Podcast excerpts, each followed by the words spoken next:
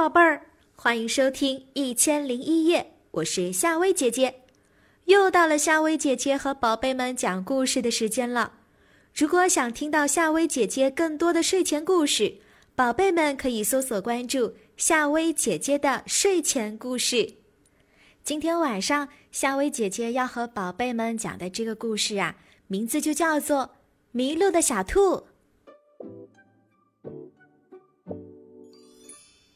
一大早，太阳弟弟醒了，他伸了伸懒腰，用手揉了揉眼睛，转身拿起画笔，淘气地把天空染成了金色。白云姐姐的轮廓也被他勾上了金边。他顽皮地笑着，与气急败坏的白云姐姐捉迷藏。看，他一会儿躲在这个云房子里，一会儿躲在那个云后，慢慢的。悄悄的，太阳在朝霞妹妹的迎接中，露出了红彤彤的面庞。霎时间，万道金光透过树梢，给水面染上了一层胭脂红。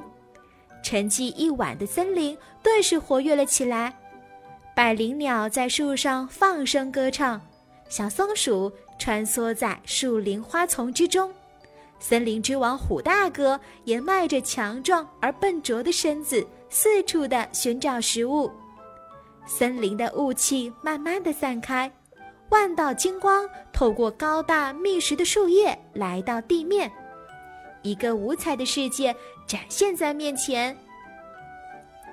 起床啦，起床啦，小白兔！小花猫喊道：“我在睡会儿，我在睡会儿。”小白兔喃喃的答道。时间一分一秒的过去。太阳越升越高，透过树洞射进小白兔的床头。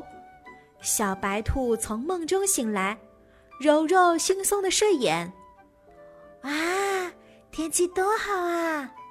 它迅速穿好衣服，冲出洞穴，来到了树梢，沐浴着清晨的阳光。今天这么好的天气，太好了！我要出去走走，看看有没有好吃的蘑菇。小白兔心里暗自欢喜，提着篮子蹦蹦跳跳跑出了家门。一路上，有许多的小伙伴在嬉戏游玩，路旁的野花也竞相的展现自己最美的一面。微风拂过，树木和花草随风摇摆，似乎是在和它打招呼。哇，好大的一片蘑菇啊！这里也有，还有这里。这里，小白兔兴高采烈的采摘着，这蘑菇好漂亮哦，可是不能采。小白兔心里知道，颜色越鲜艳的毒性很大，它只是在那里静静的欣赏蘑菇的美丽。一天的时间过得真快，太阳的余晖慢慢的消失在天空，月亮姐姐和星星弟弟眨着眼睛。这时候，小白兔意识到天黑了，该回家了。小白兔往回走，走啊走，越走小白兔心里越害怕，怎么还没到家呀？越这样想，小白兔心里越害怕，怎么办呢？小白兔哭了起来。这时，一只乌鸦正从林中飞过。听见哭声，急忙飞过来，拍打着翅膀停在树枝上。小兔妹妹，怎么啦？它亲切地问。我，我采蘑菇迷路了，找不到回家的路。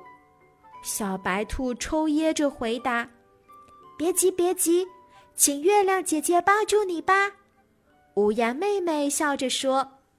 听了乌鸦妹妹的话。小白兔看着月亮姐姐升起的方向，迅速确定了自己早上出来时的方向。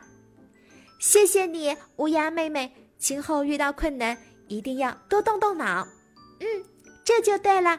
遇到困难，哭是没有用的，只有开动脑筋，才能迅速的解决问题。快回去吧，晚上森林里不安全，路上要注意安全哦。乌鸦妹妹说。小白兔拥抱了一下乌鸦妹妹，两步并作三步，高兴的回家了。好了，宝贝儿，今晚的故事呢就讲到这。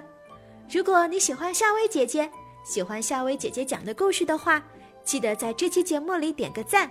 有什么想对夏薇姐姐说的，都可以在评论区留言告诉我哦。晚安，宝贝们。